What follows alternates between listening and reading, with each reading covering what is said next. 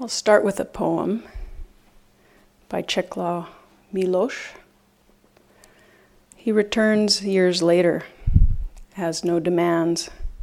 He wants only one most precious thing to see purely and simply without name, without expectations, fears, or hopes, at the edge where there is no I or not I. couple of days ago, I was walking around the neighborhood near Cambridge Insight Meditation Center, which many of you are familiar with. A place I've been connected with for many years. I lived there when it first opened for a few, about six months. And there used to be this kind of dusty old place that seemed to be selling cactuses but was never open. It, some of you remember that place. It never seemed to it was just full of cactuses and dust. And now it's must not be a very high rent because there's a artist who's taken it over, and the windows uh, are now full of her drawings and collages and kind of interesting line drawn portraits of people. And one of the windows had a kind of a mosaic of little drawings and little phrases there were two that caught my attention. One of them was a question from the artist to the viewer, like, how do you feel?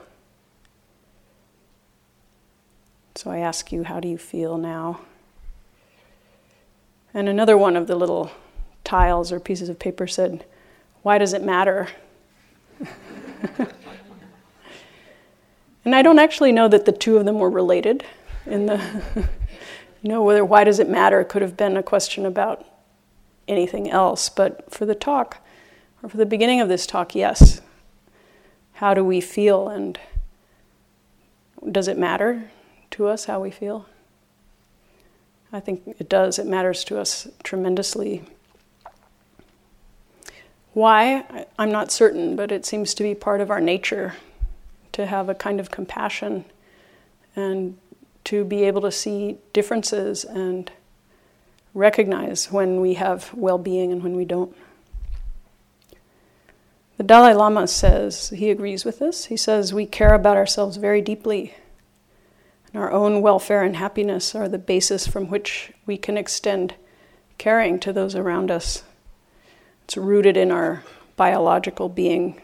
You may have heard him say this if you've heard him speak at all. He often talks about how much we depend on the care of a mother and father to keep us alive when we're tiny. That our birth and our survival don't depend on us ourselves, but on a tremendous degree of care, which hasn't been perfect in most of our cases, but was enough to bring us here to that we have life up until now. His Holiness also says happiness is the purpose of life, which sounds almost self indulgent but I think happiness is not just something silly, it's uh, to have some quality of meaning in our happiness is important to all of us. It's certainly important to us here. And the happiness and meaningfulness is something not just about ourselves, but also for others and the way we feel we fit into life or participate in life. That it needs to have some kind of meaning to be really satisfying. Not just pleasure after pleasure, since that doesn't work anyway. After the chanting last night, Guy made this little remark when, I don't know, some of you who were here, we were sharing the blessings of our life with all beings, and it was really very uplifting. And he said, was remarking on how good it is to do this and how good it feels. And then he said, It's better to go to bed with this than with Beyonce or Mick Jagger. and my own mind immediately had an inappropriate thought about maybe it would be more fun to go to bed with Beyonce or Mick Jagger, but they're not here. and then the next thought is kind of like, I don't know if I really would want to. Like, it would be kind of complicated since I'm married and everything. and I love my husband, and I don't actually often have those kinds of feelings and thoughts. it's just on retreat you know, we've been here for a couple of days and the mind gets going and sticking with it through stuff. You might have seen your own mind doing some crazy things. I remember I was teaching a retreat in Mexico one time, and there was this woman whose name I won't mention because I would like to post this talk online. And she came on the second day like this, and she said, "Like, you know, I realized I'm so worried about my little dog at home." And I'm like, "Yes, I can imagine that." And she said, "And I don't even have a dog." and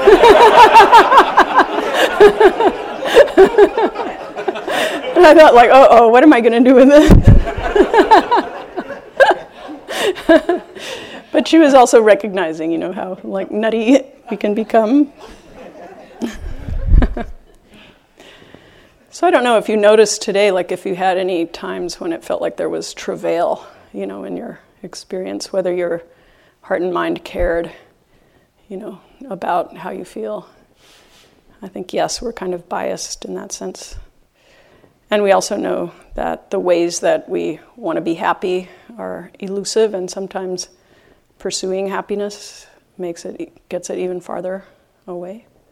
The ways that we try to be happy make things worse for us. That was part of what the Buddha was compassionate to us about is how much we want to be happy and how we end up doing stuff that makes us not so happy and we don't really even get it why it keeps happening like that. This morning I was speaking with one of the working guests, and he reminded me of um, the words of Oscar Wilde. There are two great tragedies in life getting what you want and not getting it. Of the two, getting what you want is the greater tragedy. So we started discussing why that was, and we had two different answers. So I wonder what you think is the answer of why is it worse to get what you want? I mean, Oscar Wilde was a humorist, so he's being a little sarcastic here, but also wise. And um, I thought it was because getting what you want, you realize it isn't really what you want, so it's kind of more hollow. And my friend thought that it's because you keep running after getting again and again. You don't stop trying to get stuff due to you keep cultivating all this wanting something from outside that can never be satisfied, never gets what it wants, and keeps looking out there for something to fill the lack or make us better. Or, you know, the more we look out there to make something better in us, the more we kind of confirm that something like that is needed to fill in like that extra little hollow puzzle piece of lack in us. Rabbi Jonathan Sacks, the chief rabbi of England, said recently in an interview sometimes we need to stop and just let happiness catch up with us, which is the theory behind the Jewish Shabbat. And also these kinds of retreats where we're at least slowing down, maybe stopping, some of us. So, kind of what we're doing here is seeing if the happiness can catch up with us. But we can also see that just by stopping our outer activities, there's a certain degree of calm, but that allows us to see again how our mind just keeps on swirling. So, learning how to stop um, and what to stop and what to keep going with is a matter of great sort of discrimination and wisdom, really, insight wisdom, what to do and not do, what to adopt and what to drop. Krishnamurti said, Beauty is there for you to see if you have the mind and heart to look, not outside of the beauty of the cloud or the tree or the water, the beauty of the thing, but in yourself. In oneself lies the whole world, and if you know how to look and learn, then the door is there and the key is in your hand. So it's not really about the Buddha's enlightenment and freedom, it's about your own enlightenment and freedom inside. But as it often is with Krishnamurti when he says, if you know how to look, then the door is there and the key is there. But I think we might wish that we knew and feel some deep resonance with those words, and yet we don't see the key in the door in ourselves. Which is why some of the detailed instructions of the Buddha seem so merciful. Real instruction on how to train our minds, um, you know, the notions of using an anchor and having personal instruction and looking at different aspects of experience, which is what I'm going to go into a little in the talk. being able to kind of have a training regime for the mind. Like the idea that human beings create a certain amount of suffering for ourselves is just the standard, it's what we come with. There's no blame in that, there's no censure in it. We all do it. We're all born with this kind of faulty wiring. It's a very profound situation that we face here and caring about ourselves sort of extremely much. We come here to try to pick apart and dismantle the way that we keep rebuilding oh, suffering for ourselves again and again. And the Buddha's sense of it was, you know, why does it matter? He also really cared about the human experience of suffering. Very practical, almost radically practical in his teaching.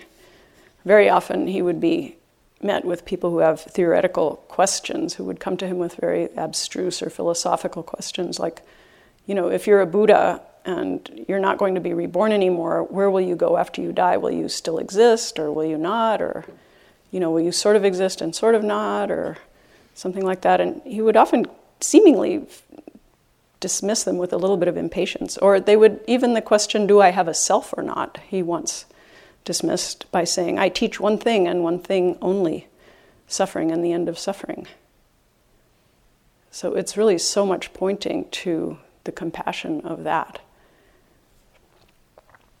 The other thing that I want to point out here is that suffering wouldn't matter if we weren't experiencing being, if we weren't experiencers, if we weren't conscious, right? Like if we were just inert or something, then it wouldn't matter whether we suffered or not. So, even in that talking about suffering and the end of suffering, which are curiously mentioned as being one thing, which I think is also very peculiar, a little bit like a riddle, um, which we'll give you the answer to in about one second. Suffering and the end of suffering happen in one place. And that's a big deal where he's pointing to the experientialness or the subjectivity or the experiencingness of our life, which is fundamental. It's like our life blood, this awareness or consciousness. Larry Rosenberg, the teacher of CIMC, um, typical pithy Larry, where is peace to be found?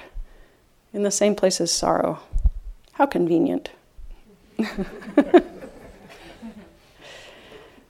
So Krishnamurti is saying, you know, if you have the mind and heart to look, the Buddha is saying that also. It sounds a little trivial in a sense, but it has to do with how much we overlook things that are important, like in favor of things that are urgent or things that feel like they need to be done. So, this quality of awareness or consciousness, if we didn't feel anything, it wouldn't matter if we suffered or not.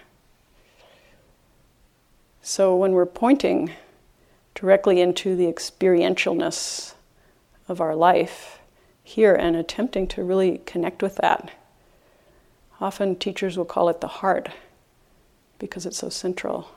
Because consciousness is so central, awareness is so intrinsic to us. I could almost stop the talk just with this, with sort of opening the heart to the heart of itself. I'll talk a little more though, since I have lots of time and you guys don't have anything better to do. so, one of the meanings of vijnana or consciousness, um, one of the implicit meanings of it is that it's discerning, it's able to discern. So, in the consciousness that you have now, you can see a lot of details all around you, like the colors and shapes and stuff, and consciousness can take all of those very differentiated forms and take them all in and see them uh, almost quasi all at once. So you can he- be hearing and seeing and feeling kind of a lot of complicated things, all through the ability of experience to see and know these things by our nature or by the nature of consciousness. It can see all this. So, how do you feel? Or what do you see? Or what are you experiencing? It's extremely immediate. In fact, we're ab- absorbed in it completely all the time. You know, we're completely like in this experience of experiencing lots of different stuff.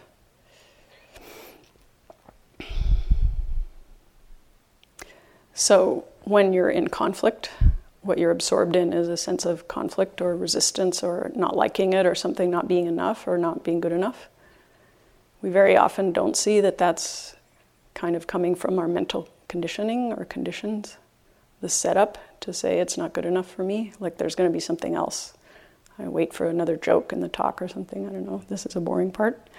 Or sometimes when we're not in conflict, then our consciousness can know that too. And that is also a big deal about the end of suffering being able to happen right in our experience here. Here and now, actually being the only place, like when the Buddha always says that put an end to suffering here and now. It sounds so intense. And yet, the only place that could happen is here and now, not in an afterlife, not for someone else. It's for each of us. And we can feel it here, not being in conflict with our experience. Some of us have tasted it just during the day. Say, if you're noticing your breath and feeling your breath, and some other object arises and the attention gets drawn to that, instead of feeling disappointment and blame coming up, all of a sudden the mind is just aware of what that next thing is and it's clear.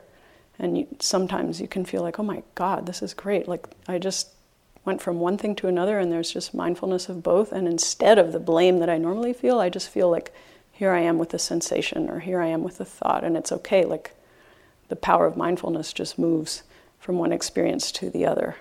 That was in the Q and A this morning when someone was talking about feeling like they had to stay with the breath. It's like no, it's actually okay. Just move to the next thing and be aware of that, and then you're fine. No problem great. And that's how it is, because we don't necessarily stay with the breath. And the insight into all this variety of how our experience can show up comes from being able to allow different things in, allow experience to unfold in all of its variety and color, and be there for it. And then, without having a problem with it, then there isn't so much suffering, so much struggle or just the sense of being able to soften into what's happening. Like it feels like you're experiencing something kind of in a rigid way, and then just the invitation to soften and say, like, I can be with this, I can be with what is. You immediately feel a sense of, oh, what a relief. I don't have to be better than this, I don't have to go anywhere. I can just be with this experience. That's the cessation of suffering It's cessation of suffering here and now in one's own experience. Why we recommend bringing our loving awareness again and again to whatever is actually happening right now. It doesn't matter what it is that's happening, it's how are we in relationship to it? And it's strange that that's something hard for us to learn, that we think something has to be happening in a certain way for us to be happy. That's kind of this belief that's in there that, but we don't have to stay with that. We can be trained, uh, trainable, trainable with gentleness. I've been reading a book about a man who goes for a long walk with a donkey, and he's talking a lot about donkeys and donkey training and how stubborn they are, and really respecting how much donkeys have evolved, you know, for many years. I don't know how many years they've been around on the planet, but they evolved by really wanting to be safe all the time. So they don't like new things. They don't like going under a little row of fluttering flags. Or if the ground is too wet, they're not sure of it. So you have to be very patient with them, you know, and let them sometimes solve their own problem or find their own way around it and be a little bit more encouraging. You know, there's such a sense of beating donkeys. You know, that's part of our folklore as people. A really big misunderstanding of how to really, you know, behave respectfully with that animal and collaborate. The same thing with our mind, which has quite strong habits and sort of rushes around and wants to do things the same way again and again, and sort of a certain amount of patience for the habits we've elaborated over eons, and letting the mind, giving the mind some space to kind of solve its own problem rather than trying to get peaceful right away, which is what we mostly want to do. So it happens that guy in the talk invites us to invites to entertain the notion that we're whole and perfect and just as we are. And something in my mind says, "Oh yeah, that's great. I can just be the way I am."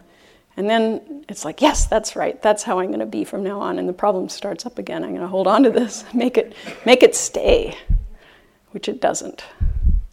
So we start building agendas so automatically.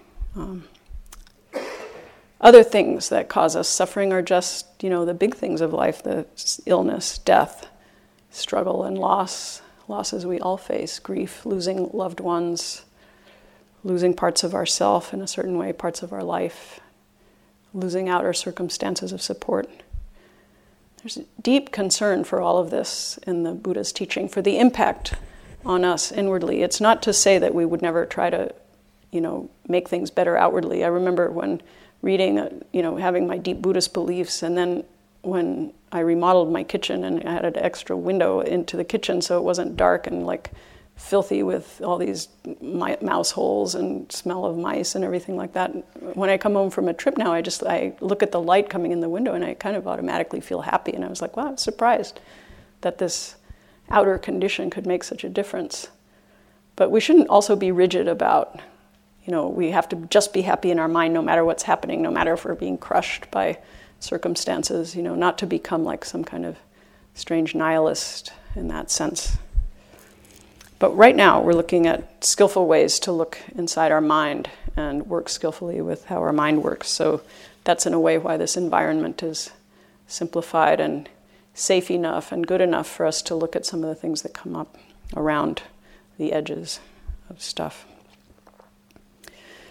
So, this question about how to get away from suffering is as old as humanity itself. Certainly, in the Buddha's time, people were worried about it, and the Buddha was worried about dying and illness. I think, as a, many of you have heard his life story, how he was a prince and he had every advantage of his time a great education and material comfort and I believe that it was partly from compassion when he looked outside his own sheltered situation and saw people who were sick and unable to care for themselves that he thought, well, a mere like political solution isn't going to deal with these kind of ultimate questions and that was part of his motivation to figure out how to actually take a deeper kind of responsibility for beings not just in his own sort of area, but for everyone to discover a solution for all of us.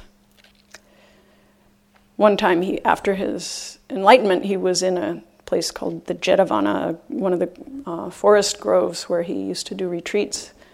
And this very elegant young creature who um, was supposed to be a, called a deva or a god, someone very luminous and radiant, and you can imagine him as being stylish and beautiful. Um, whether he was human or above human, I don't know.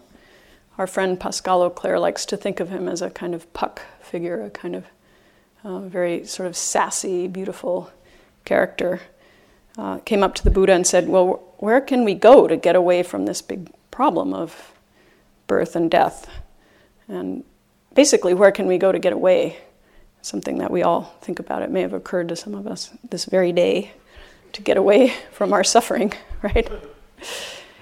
The Buddha, I mean, uh, Rohitassa said, Is there a way by traveling to know or see or reach the end of the world where one is not born, grows old, and dies?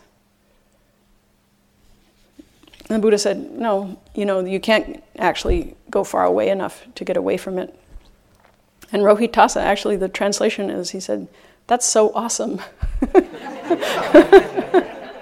You're like, wow, Buddha. You know, he said, Because I tried it, he says, like, and that was my same conclusion. And, and then he says, in my past life, I had all these psychic powers and I could move really fast through space. Like I could, when I w- wanted to take a step, I could step from the Eastern Ocean and my foot would already be in the Western Ocean. I could move that fast. Like you could imagine something like um, Star Trek or something like warp speed he had. And um, he could do this and that and move so quickly. He said, and I tried to find the edge of the universe where he could go, where there wasn't any birth, old age, sickness and death. And he said, I spent 100 years on the way going as fast as that. And he said, I did stop to eat and drink and piss and shit, he says, and sleep. And he said, and still, in 100 years, I got really far and I died on the way. I just died, and then I was reborn here.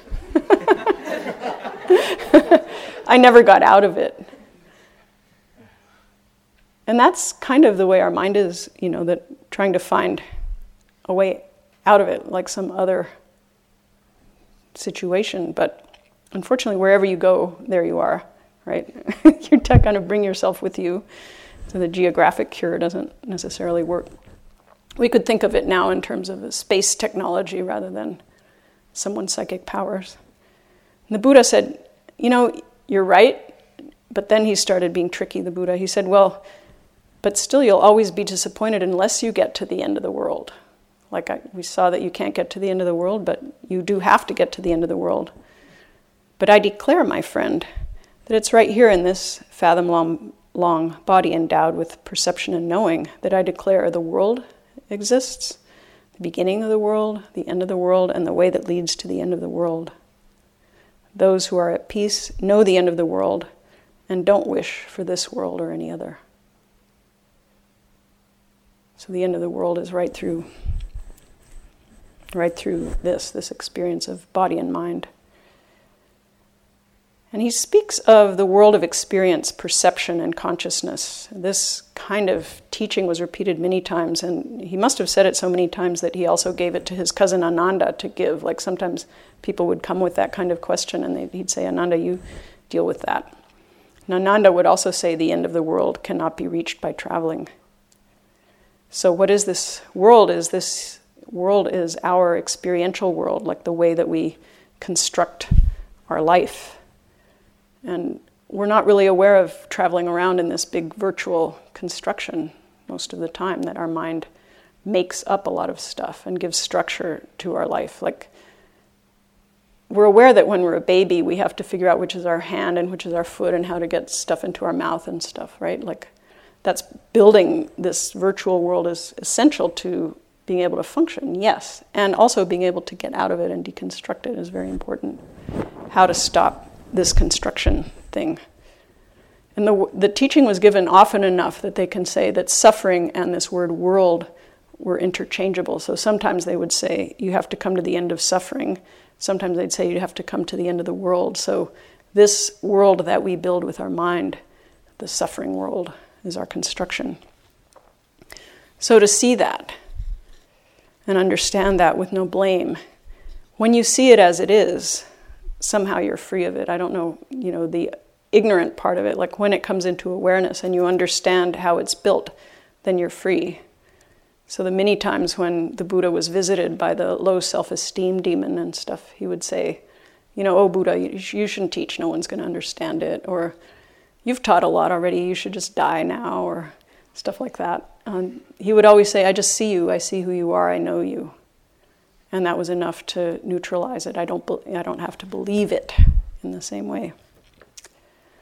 So when I first arrived here, um, I'm in room 204 at the top of the stairs, and I've normally stayed in the other room 203, so I was used to one room and not to the other room. So I'm going in there and putting around my stuff and everything, and I try to get into the bathroom and the door is locked. And I'm like, oh boy. And the, there's a bathroom between the two rooms, and there's a system of little deadbolts so that the, you can lock someone in or out. And whenever I've taught with someone else, I've, we've always agreed, like, you know, you use it and then you unlock it and stuff like that. So I felt kind of irritated, like whoever was there the last time locked me out. And so I went around through 203 and I started in. I tried to unlock it and it wouldn't unlock, so it was stuck. So I came down and I got somebody and they came up and they went to the side that I had first been trying to get in on and they went chook and they opened it and I'm like, wait a minute, how did you do that? I was trying to do that. No, I had been turning it the wrong way. And I, I thought I under, had understood the whole thing about how the doors worked. I felt so embarrassed. Like there was this feeling of like, I thought I understood this. Like I'm so dumb. I'm just dumb, you know. Um, and the mind got into this thing first, like some bad person out there mindless, selfish, didn't care about me, didn't realize that someone was going to really, you know, need to get in the bathroom and lock that poor person out, you know, and, you know, this like patheticness. And then after that, a kind of like humiliation of like, I'm kind of a tomboy and I can fix stuff and hammer nails and fix computers. And now, you know, it's just one person goes click and it's like, ah. And I was watching all this happen in my mind, like in the space of the mind, like the whole mind, like going through this big thing that was completely unreal, and I couldn't even laugh at myself at the end. you know, I was like, oh God. And then it sort of went away. You know, then after like a little while, it sort of I was possessed by all these things, and I saw like all these like labels and people that I'd been creating in my imagination. Or there can be like really beautiful things that we construct, or positive feeling things, not humiliating ones, like on the airplane, the co pilot gets on and he's really handsome. And I think he is really handsome. And then I start thinking, I wonder, you know, he, I heard that he lives in Tennessee, so I imagine this like beautiful wife and beautiful children coming across the lawn to greet him when he comes home, like some kind of a soap ad like that. And then I think, well, I wonder if that's true, or maybe he has drug use problems, you know, or something like, what is it like to live this fast life as a pilot who's like all around the world. It's like it's just from one glimpse, pleasant feeling, and then the like the mind starts working. It's very funny to just see like all that stuff that happens that we make happen. And when you can see it just moving through the mind as it is, it's kind of very interesting in itself to see this happen. Like you don't have to actually get rid of it, it becomes an object of interest arising and passing away like a sort of like a magic show, magic display if you're not completely stuck in it. The awareness is a freeing thing, a very amusing thing. So, this is from um, John Giorno, a gay poet from New York, a friend of Andy Warhol's, and an AIDS activist. Um, a little, you know, out there. So, I want to give my thanks. This is called the last poem. I want to give my thanks to everyone for everything and as a token of my appreciation, I want to offer back to you all my good and bad habits as magnificent, priceless jewels, wish fulfilling gems satisfying your every need and want. Thank you, thank you, thank you. May all the chocolate I ever ate come rushing through your bloodstream and make you feel happy. I give enormous thanks to all my lovers, beautiful men with brilliant minds and great artists. May they come here now and make love to you. May they hold you in their arms if you're attracted to any of them. May they come back from the dead and do whatever is your pleasure. Huge hugs, too, to all the friends who betrayed me. Big kisses to all the loves that failed. I'm delighted that your vacuum cleaner is sucking everything into your dirt bags. You're none other, you're none other than a reflection of my own mind. And America, thanks for the neglect. I did it all without you. Let us celebrate that you and I never really existed. Thanks for introducing me to the face of my naked mind. Thanks for nothing.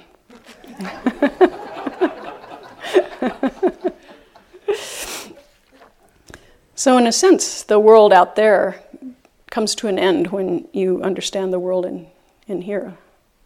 Um, that is a way of finding the end of the world. So, there's a tendency um, how the construction happens, and in the tenderness of the Buddha, he helps us see where the buildup initiates from an experience, pleasant or unpleasant. If we see it as it is, then it's not complicated. If we give permission for something to be pleasant and you don't say, I have to keep this sense of ease for long, or when something is unpleasant and you say, like, okay, so this is unpleasant, and you are able to just be with it as it is, just give permission for the difficulty with the mind that comes close and says, it's like this right now, this is what it feels like right now there's a compassionate quality in that, and consciousness itself, uh, the sort of feature of its accuracy comes forward. Sort of a compassionate accuracy of saying, like, all right, well, this is, this is what I'm feeling, this is what I'm going through, it can be okay. But if not, then something difficult can come up, like the idea, like my throat is a little bit dry, it's unpleasant, maybe I'm getting a sore throat, maybe I'm going to be sick then from here on out, I'm really, you know, going to be sick for the rest of the retreat. What's going to happen to my next Dharma talk? Uh oh, all from one, like slightly dry feeling in the throat, un- unpleasant feeling, not seen clearly. Then there's a reaction. Don't like it. What's going to happen? Where is it going to go? All of that. Now, to some degree, this has value the ability for us to predict and sort of visualize things. It's helped us uh, stay alive for sure. But also, it becomes a place where instead of just feeling one unpleasant thing in my throat in the moment, I'm already being sick and incapacitated for weeks and spreading contagion through the, you know, and contagion has already spread. It's caught me here. Everyone's going to be ill, you know. It's, it's not good.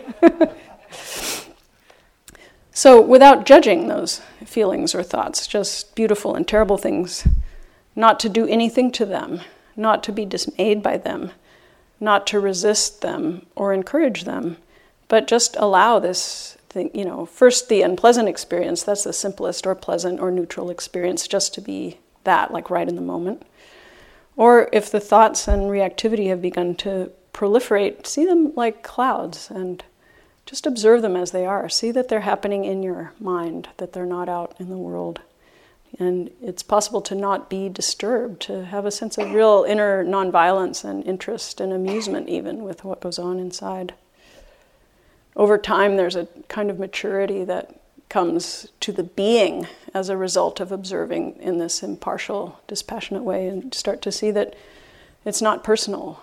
Um, maybe if we hold certain prejudices, it's important to admit them before you can really get out of them. Like, I don't, you know, like, I'm not prejudiced, so I can't work on this, or those kinds of things. To say, like, well, the way I grew up and stuff, I was trained in some, you know, distorted ways of seeing life. That can happen. The mind absorbs impressions, but it can also change. We can be retrained different ways. So there's so many suffering causing beliefs that we might hold, like it's not all right to be afraid. It's not all right to feel helpless. My experience is inadequate. I will never get it. Um, women are one way, men are another way. It's always like this for me, that kind of thing. I'm bad. That's one. All of this is happening in our mind and, uh, in a certain way, not true. So, as we come close in this way to seeing the construction, we can start to see the awareness a little more clearly, like this being really close in, and with this amount of kind of clear seeing happening, we can start to see that which allows us to know anything and everything, which is part of our nature and it's transparent, doesn't really make a comment, it just allows all of this to be known to us. And the reason why we like, or one of the reasons why we like teaching this on the retreat is because as it becomes more accessible to recognize the pure awareness of what's going on is a place of being able to find peace because of the silence and no comment aspect of the awareness that's allowing all this crazy, hairy, noisy stuff to arise and move through it's actually the experience or being in the experience that allows us to see the awareness clearly. So if we've been thinking like we have to grasp at, you know, seeing the awareness, the best place to do it is to get right in the experience and live in the experience and know that you're living it vividly. And that's the awareness that you need to have, just knowing that it's happening. So it's kind of the kamikaze approach of diving in I'd like to do an exercise about um, for you about the fact of being conscious. Um, so, if you would look at the Buddha statue there, and you all know that you can see it, right? You're seeing it, right? So you can either sort of look at the statue or know that you're seeing it. Is that true? Most of the time, we're kind of immersed in the object, but you can sort of rest there with seeing the object and also know that you're able to be conscious of it. You're also able to know through your awareness what would be the meaning of the statue, you know, who it represents. Like the some have some perception of understanding that this is a Buddha statue. You can see the color of it. You can see whether it's shiny. And although you may know the meaning of it, you may some of you may have pondered what is that thing sticking out of his head? At the top. What does that mean? that was one of my concerns for many years.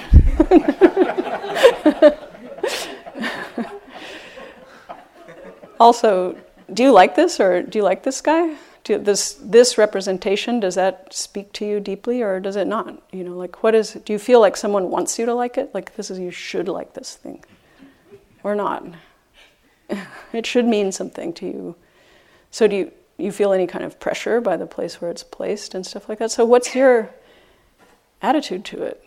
And this liking or disliking, is it happening in your mind or is it in the thing? The likableness or the unlikableness of this thing.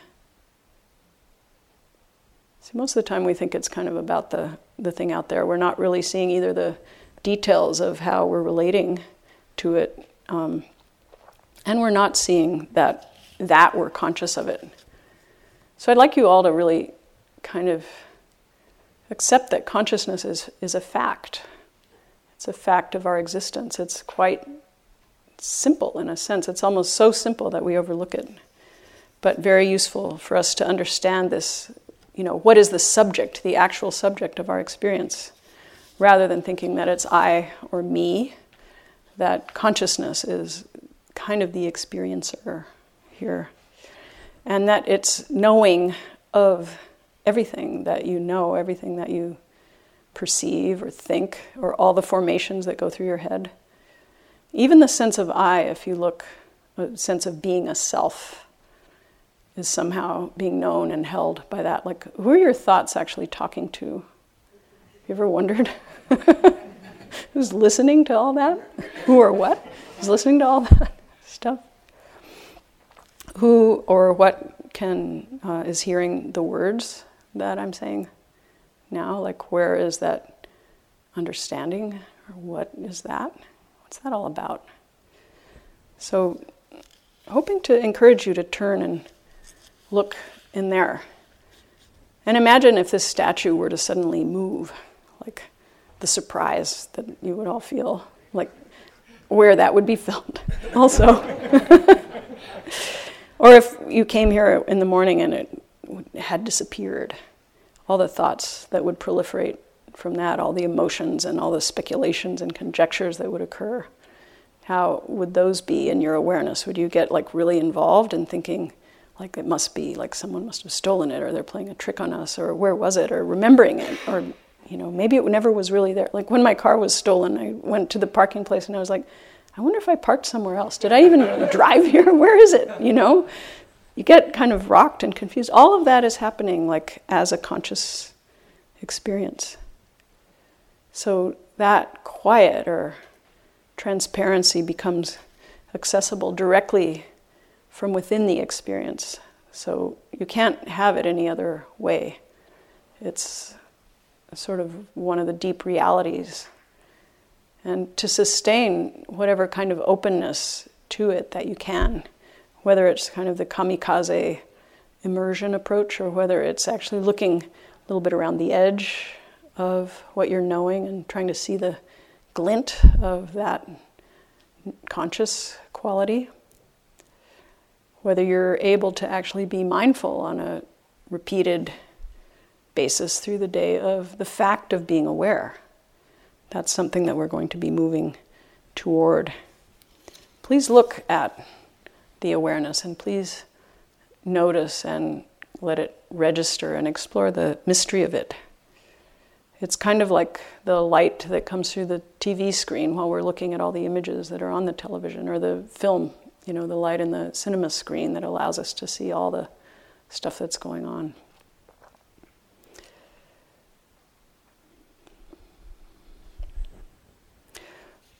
Look at that and notice that.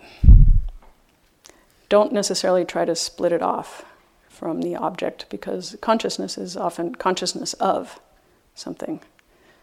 It can know itself, can be consciousness of itself, and you don't especially need to add a lot of extra operations for it to know. It just naturally knows already, like by its own nature, which is part of kind of escaping from the sense of I that know, um, Guy was talking about. You can't control it or stop it, but that's part of understanding the non self nature of it and part of rejoicing that you don't need to make it happen. Jorge Luis Borges writes I observe the ambitious and I understand them. Their day is as greedy as a lariat in the air. Their night is a rest from the rags within steel, quick to attack. They speak of humanity. My humanity is the feeling that we're all voices of the same poverty. They speak of homeland. My homeland is the rhythm of the guitar. The willow groves visible prayer as evening falls. Time is living me, more silent than my shadow. I pass through the covetous multitude. They are indispensable and singular and worthy of tomorrow. My name is someone and everyone. I walk slowly, like someone who comes from so far away, he never expects to arrive. So that's not expecting to arrive is a little bit like what happened to Rohitassa. He died on the way, almost by expecting to arrive. So, in this stream of consciousness that is our life, that starts to be tangible to us as we practice, as we look for it. It's sort of like when, you know, people talk about hunting for mushrooms and getting the mushroom eyes, like you don't see them until suddenly you start see them, seeing them and they're everywhere.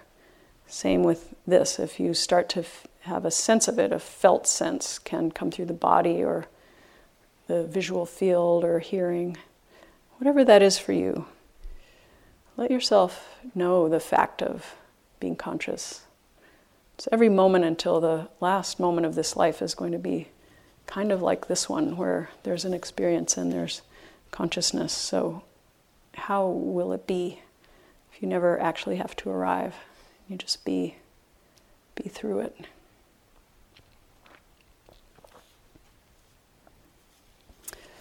I'll close with a story from an uh, autobiographical memoir by Jaed Coffin. It's called a, it, the book is called A Chant to Soothe Wild Elephants, and it's about a young half Thai, half American um, man who goes to Thailand to practice in a monastery. And he's had these kind of, he got really unhappy and he went away from the monastery for a while and then he came back and he's talking to his teacher who's called the Luang Pa. That's the Thai word. Luang Pa smiled at me. He seemed very calm. Where do you think the Buddha is? I looked for an answer in the spaces between the trees and in the distant valley. It began to rain in heavy, cumbersome drops that looked like snow. A light wind came up, too, pushing at the trunks of several bamboo trees and making a hollow clicking sound. The Buddha's everywhere, I said. Luang Pa studied me for a moment and slowly began to shake his head. The Buddha's not in those places. I nodded. Do you understand that you do not know where the Buddha is? He persisted. I shook my head and said, Yes, I did understand. The Luang Pa said, Are you sure? Yes, I said. He looked at me again and then behind me into the forest and then over his shoulder into the mouth of the cave. He shook his head as if the most simple thing he'd always known had suddenly confused him. The Buddha's in the heart, he said. I nodded. Do you believe it? I nodded again. Then why did you leave the forest temple to find the Buddha somewhere else? one of those nice Asian scoldings that we get. Like, why did you do that? I shrugged. I couldn't speak or think, and my robes felt heavy. The Buddha's in your heart. He's in your mind. He's in the heart that's always mine jai. The Luang Pa's face softened and became more gentle and sympathetic. I held the phrase in my mind until it made sense. Mine jai, not sure heart. The Luang Pa pointed to his heart. Mine jai, do you understand? Unsure. I nodded my head. Tell him this, he told my friend. He hasn't understood anything, said the Luang Pa. The Luang Pa rose, and as he passed me, he touched my shoulder with his finger. That's the Buddha, he said, to have a heart that is uncertain. I watched as the Luang Pa passed through the tree line on a narrow trail and then vanished into the forest. That was the last time I saw him. So thank you in your uncertain hearts. Be quiet for a minute.